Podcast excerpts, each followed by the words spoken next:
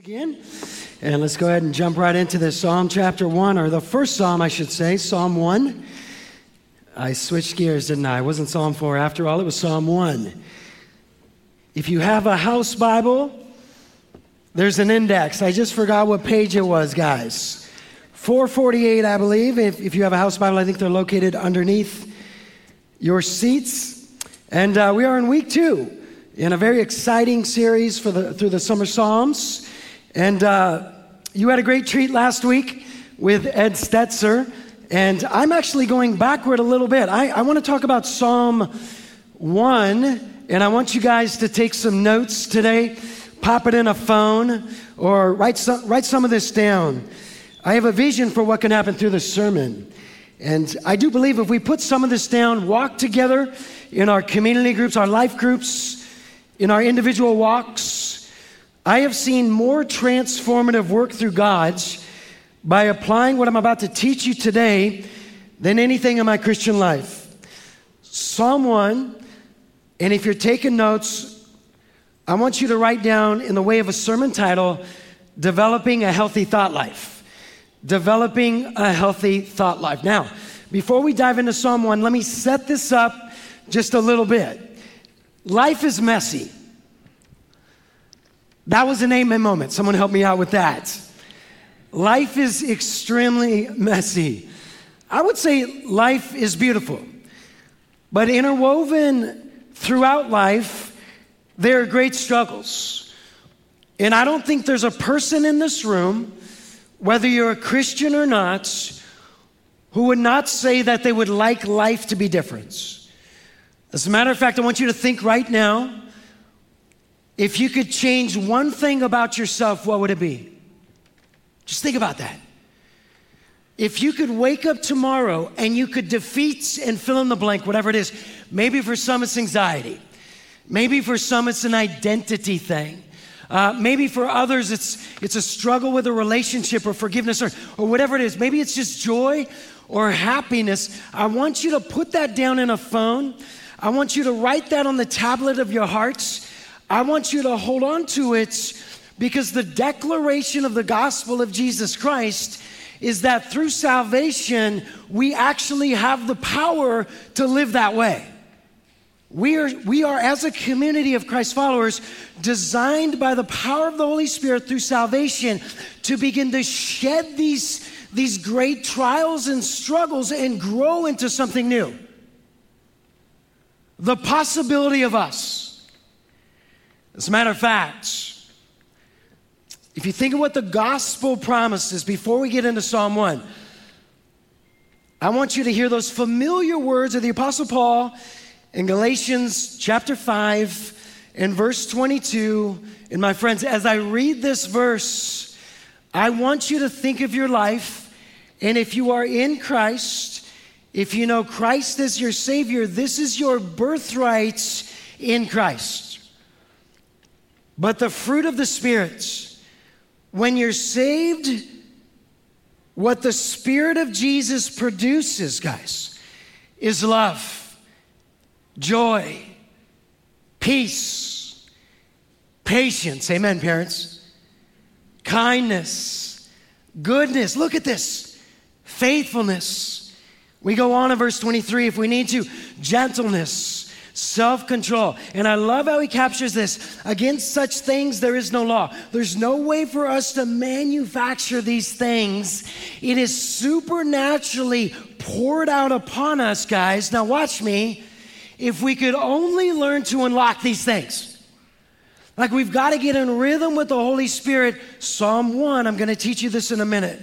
But if we could get in rhythm with the movement of the Holy Spirit, this is ours. And I have a vision by the end of this summer, through this Psalm series, experiencing these things a thousand times more in my own life. Like, I do not want to settle for a Christianity that has anything less than this right here. This is the possibility of the gospel. I was an atheist for, for 20 years until I ran into so many walls and I was so exhausted from sinning. And I heard this promise of the gospel like Christ, Christ can empower you to experience these things. And I can declare if you're here and you're not saved, this is true. This, this is a true experience. And so it begs the question this morning if Christ promises those who know him this type of life, how does it happen? Or, or ask a, a bigger question. These are ultimate realities. These are, these are large and transcendent questions. But let me ask you this How does God change a soul? How does He change a soul? Think about that. How does the Almighty Transcendent God reach into your precious life like on Monday? And how does He transform your soul so you live in joy and love and peace and all those awesome things? Like, think about a teenager getting a hold of this right now walking into high school like tomorrow or whatever, and experiencing this life with Christ. How does it work? I remember when my, my wife, we, we lived in California. Any Californians? Us who used to live in California who now don't, we're, we're, we're, we're kind of ashamed, aren't we? We're kind of like, yeah, I lived in California. It's, it's a mess out there, you know.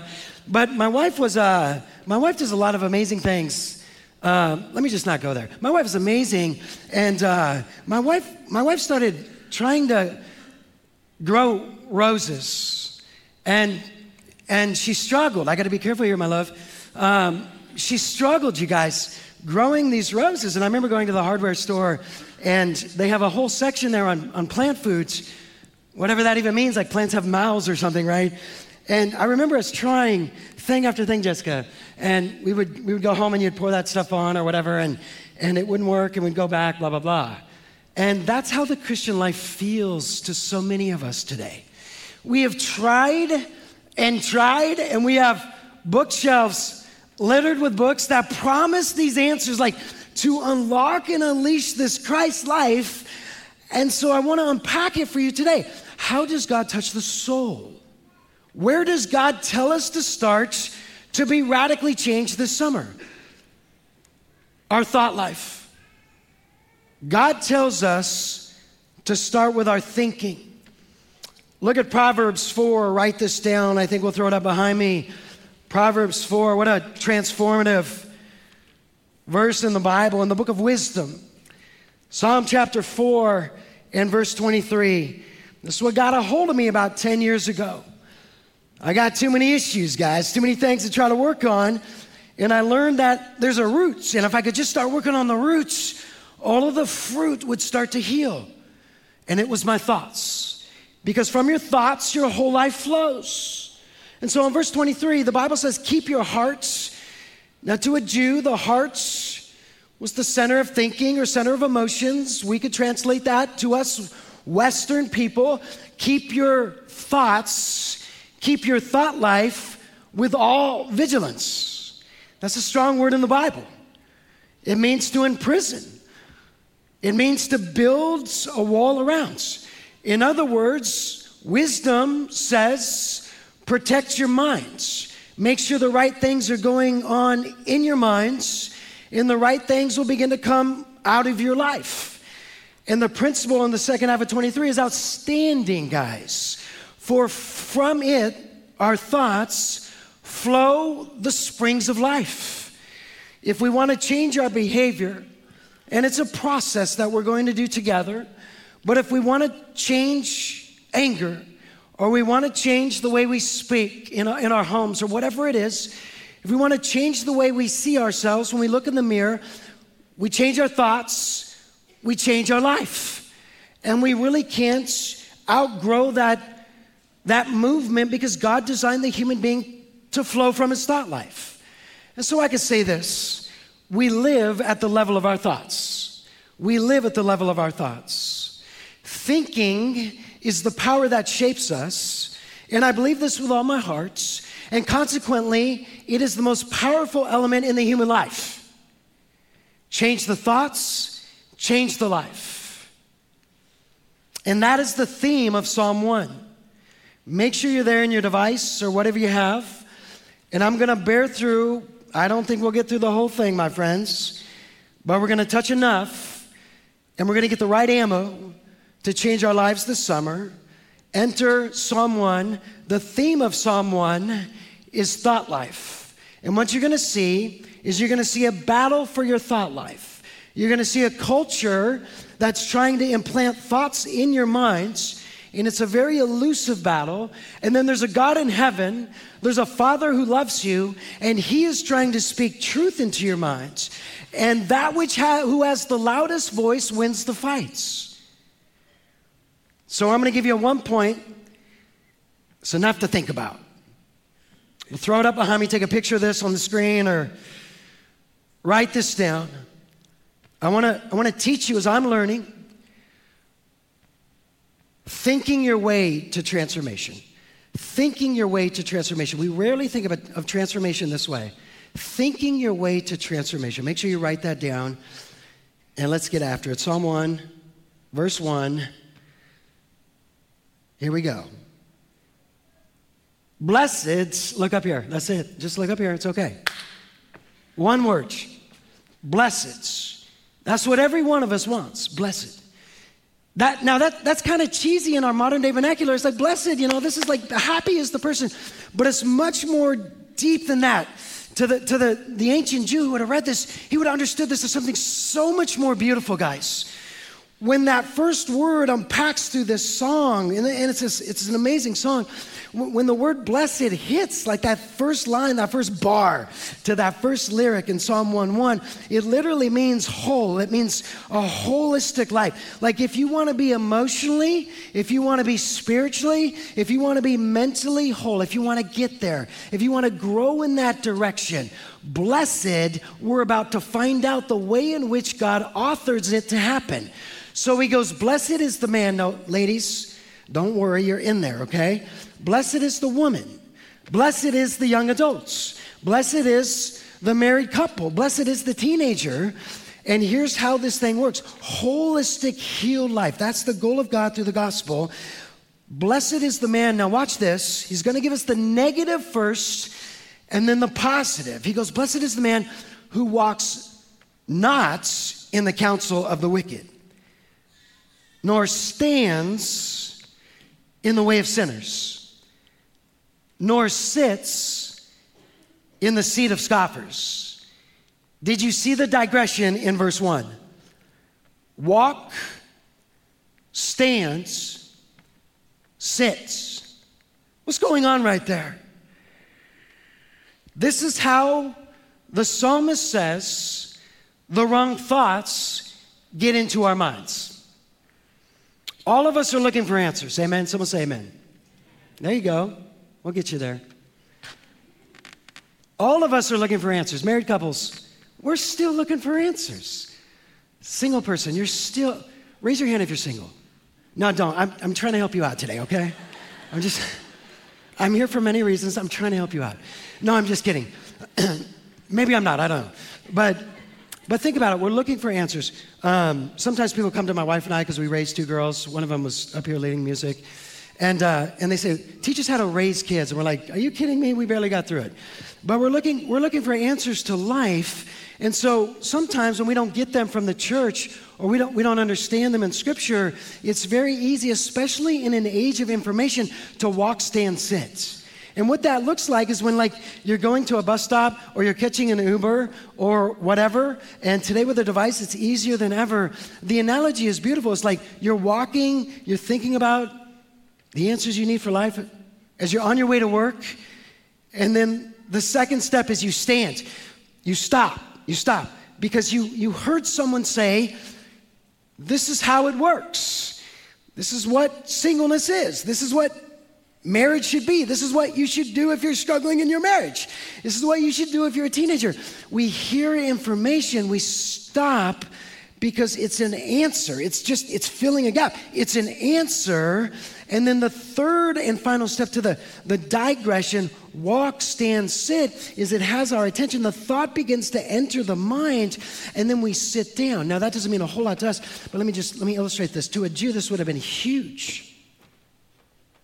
To sit is to take the posture of a student.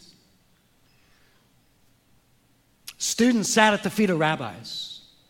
This predates rabbis, but nonetheless, the Jew would have would have realized that this is when you're submitting. And the picture is powerful, it's beautiful, it speaks into our life. When you're looking for answers in this world, and we allow the culture in this world to give us thoughts, and we mull it over, and we begin to believe it, and we take the posture of submission under it, that's when the psalmist says our souls get damaged. He's, he's cautioning us that does not lead to a holistic life. And today we've got to be so careful in an age of information because this seems so harmless, like our smartphones, right? We're just like, you know, I Googled this, you know, I was looking at that. And I'm not saying that's wrong. I'm coming out of the Bay Area. Like, I'm not saying it's wrong, but we've got to be so discerning what we allow into our minds from this world, especially when we're struggling. We, we see this as harmless, allowing thought from culture to enter our minds. But do you know, guys, that 10 minutes of meditation on a thought actually physically begins to change your brain? It is no small thing to allow thought to enter the minds. Write this down. Our lives are always moving in the direction of our strongest thoughts. I think for the longest time I thought I was neutral. I'm like, yeah, you know, I'm looking to God and, and I'm looking to the world and culture for answers in my life, but I'm kind of undecided and I'm right here in the middle. And, and what I realize is you're never stagnant. You're never stagnant. Depending on what you're allowing to influence your mind, you're always moving either toward God, which creates this peace and wholeness, or you're moving toward the world, which we all know what that, what that does to the soul. We are always becoming. We're these radically progressive creatures. So let's think about the cell phone. Let me just speak about the cell phone for just a minute. And if you have young kids, we need guidance right now with kids and devices. Like we need, we need, we need wise guidance right now. How do we navigate when our children are born into technology? Like, how do we wisely navigate through this? Think about the iPhone. Did anybody have a flip phone? We're gonna date ourselves right now. Dude, how many of you guys still have your flip phone? Don't lie. It's don't be ashamed. Some of you are like, the Nokia gray guy that was from Star Trek. I got it still. I remember my first flip phone, which tells you how old I am. But, but it's all good. They were cool. But if you think about what the phone has done, the phone has changed the game. The phone has changed the thought life game. And what's so interesting, and I'm really studying this right now, uh, through John Mark Comer and these guys, the phone is now a contended space. We give the phone great space in our lives, not right nor wrong, but when we allow thoughts from the internet to enter our minds, we have discovered a new contended space. And we are always being confronted for, with all of these narratives, aren't we? Like there's so many narratives. Like if you're a young adult here, or, or you're a married couple, or, or maybe it's race, or whatever it is, or gender, whatever it is, it's like there's so many narratives flooding through these devices that are fighting for space in our thinking. And if we allow those thoughts to get a hold of our minds, we will begin to live those things out. And what 1 1 of Psalm says, is if we allow God to influence our minds, it will lead to wholeness. Thoughts are like seeds planted. Write, write this down. This is good. This is good. If we nurture a thought long enough, it will gain our trust. And some of us in this room, starting with me, I have allowed certain thoughts about who I am, what success looks like, whatever, on and on we could go. I have allowed these thoughts to enter my mind, and like a seed planted, I have begun to water them. I have begun to meditate on them. I have begun to nurture them. And those thoughts have now become truth to me. They've become truth to me. And because they've become truth to me, I'm now acting them out. And what I love about the Holy Spirit and the Word and the community of the church is God wants to uproot those seeds, those thought life seeds, and implant His truth in us, in our thinking, and take over and grow those thoughts which are really true, so we act out holistic action. And here's the thing we have to remember with our thoughts the power of the minds.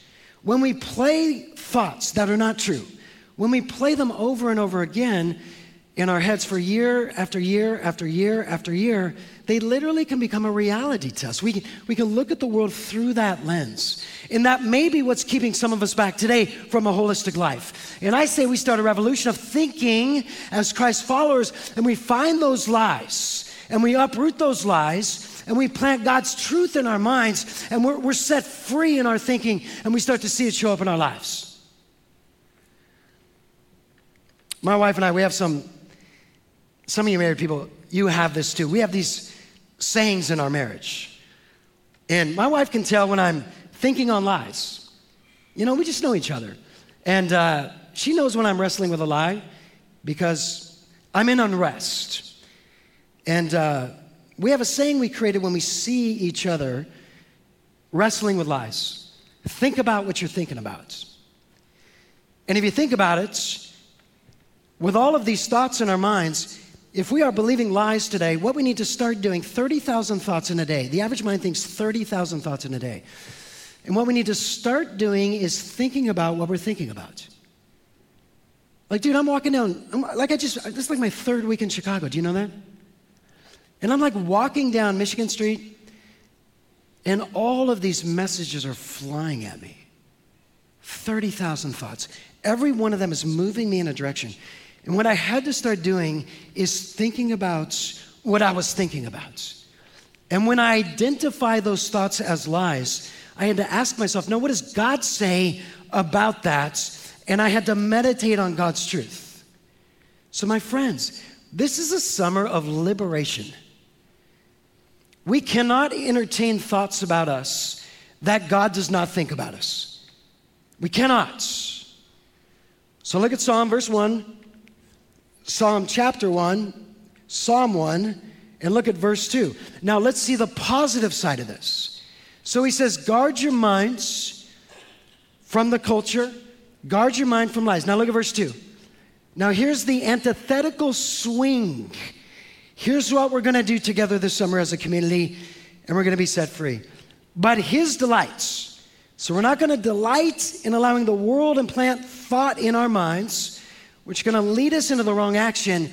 But our delights is going to be in the law of the Lord. And on God's law, we're going to meditate day and night. We're going to let God's words influence our thinking more than anything. And don't you love the wording? He says, but his delights. It's not a burden when you allow God's truth to get into your minds. When you allow God's truth begin to, to begin to influence your thinking. And, and as I was looking at verse 2, but his delight is in the law of the Lord's. But the way of the Jesus follower is to allow the law of the Lord to influence his thinking, and he's going to live out godly action, and he's going to be full of delight. But something is interesting about verse 2. But his delight is in the law of the Lord's. As soon as us contemporary people hear law, we're just like, all right, hang on. That sounds like bondage. What is the law of the Lord's? Let, let me help you with that. That word law means instruction. And I would like to take that further. That word means father speech. Logikon, that's what Peter uses. He says the logikon, the milk of the word, the father speech. Like, I want you to think about it this way, guys, as you're navigating a crazy world and a crazy tough life out there, and you're going to work or school or whatever's going on, or you're wrestling with singleness or you're wrestling with your marriage. I want you to think about what's, what you're allowing into your minds, and I want you to ask yourself, what does God say about this? What does God say? He says to hope in all things. He says that transformation is possible. He says that singleness is a gift from God. He says this is a season to be used powerfully in this world. He says that teenage stuff can be awesome. I don't know if he said that, but you know what I mean. He says that teenagers can be full of the Holy Spirit and be free and, and they can know who they are. They can know their identity in Christ. We've got to walk through this world and, and, and allow the truth of God and see it as Father's speech. Like, here's what I was visualizing as I was walking through the city My Father is trying to speak to me. And I'm his, I'm his little kid, I'm his son. And he's trying to speak to me all day. All these messages are, are flying into my mind. And my Father in heaven is going like this John, John, John, no, no, because son, son, son. Listen to my voice. Don't listen to them, listen to my voice. Here's what I say about it Gucci ain't got nothing on you, son. Don't worry about what they're saying. Don't worry about what you look like. Don't worry about what they say success looks like. Here's what I tell you and when I hear my Father's voice, I delight. The Holy Spirit awakens joy. He awakens peace in the soul when we grab a hold of God's thought. And Psalm 1 2 says we meditate on it, we hold on to it.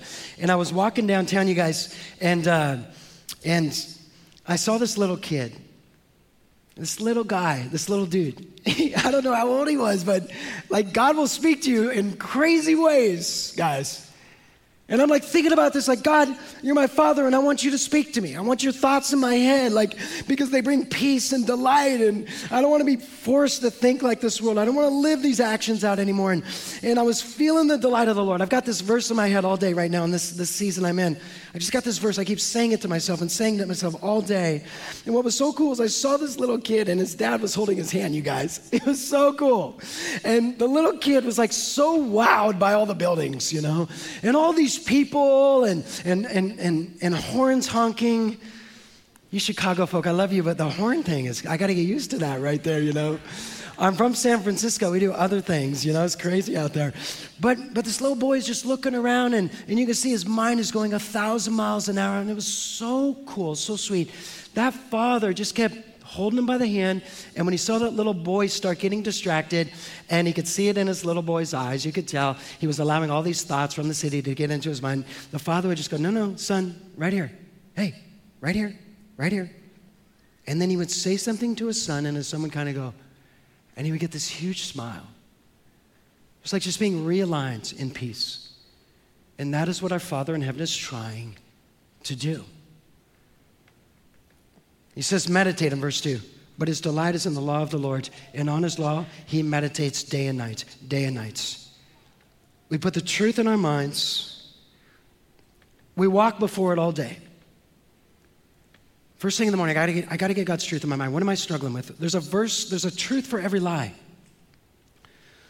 I'm gonna put it before me and I'm gonna walk before this truth and I'm gonna say it to myself all day.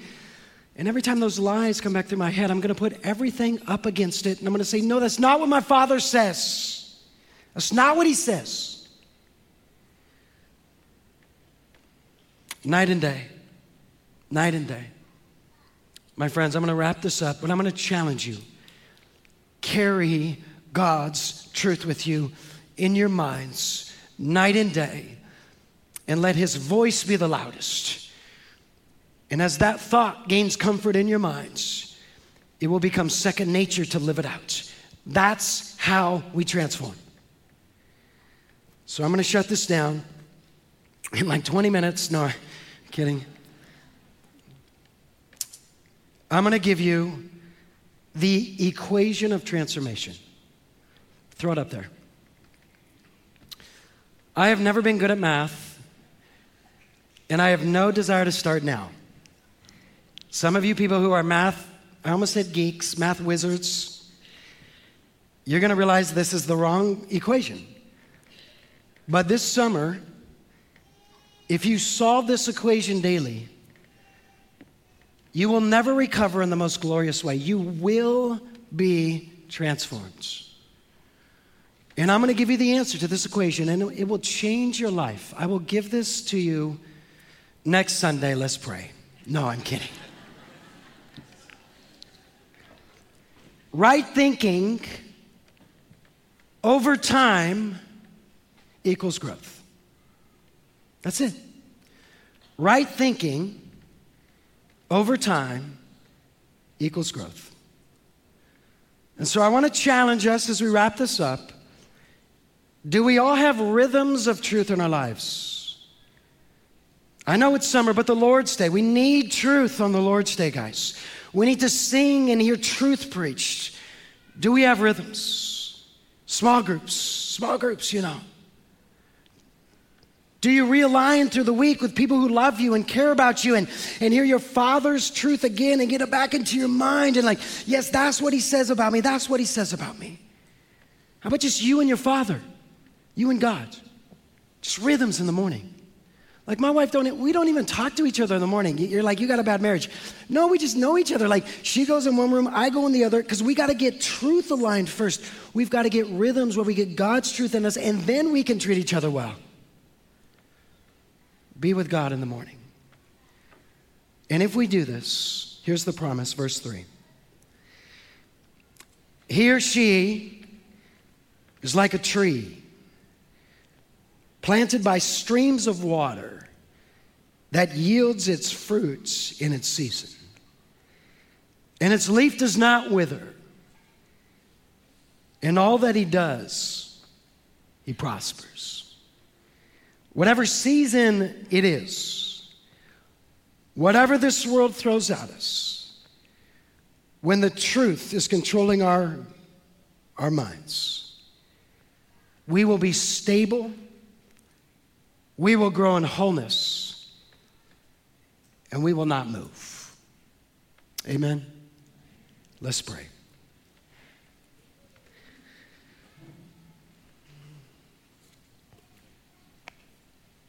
With your heads bowed and your eyes closed. This would be a beautiful time to ask your Father in heaven who loves you to help you see any lies you may believing, be believing right now about who you are, about your value, about your marriage, about your singleness. Just ask Him to reveal lies right now. And we're just praying all over this room that truth falls into every precious mind. And we choose to meditate on what God says. So, Father, we love you, we love the book. And I'm praying for renewal, radical transformation over every soul in this room, that we would fight for our thoughts and that your word would be so sweet. You would awaken affection for the Father's voice through the word of God. And Father, may we build rhythms of transformation that by the end of this summer,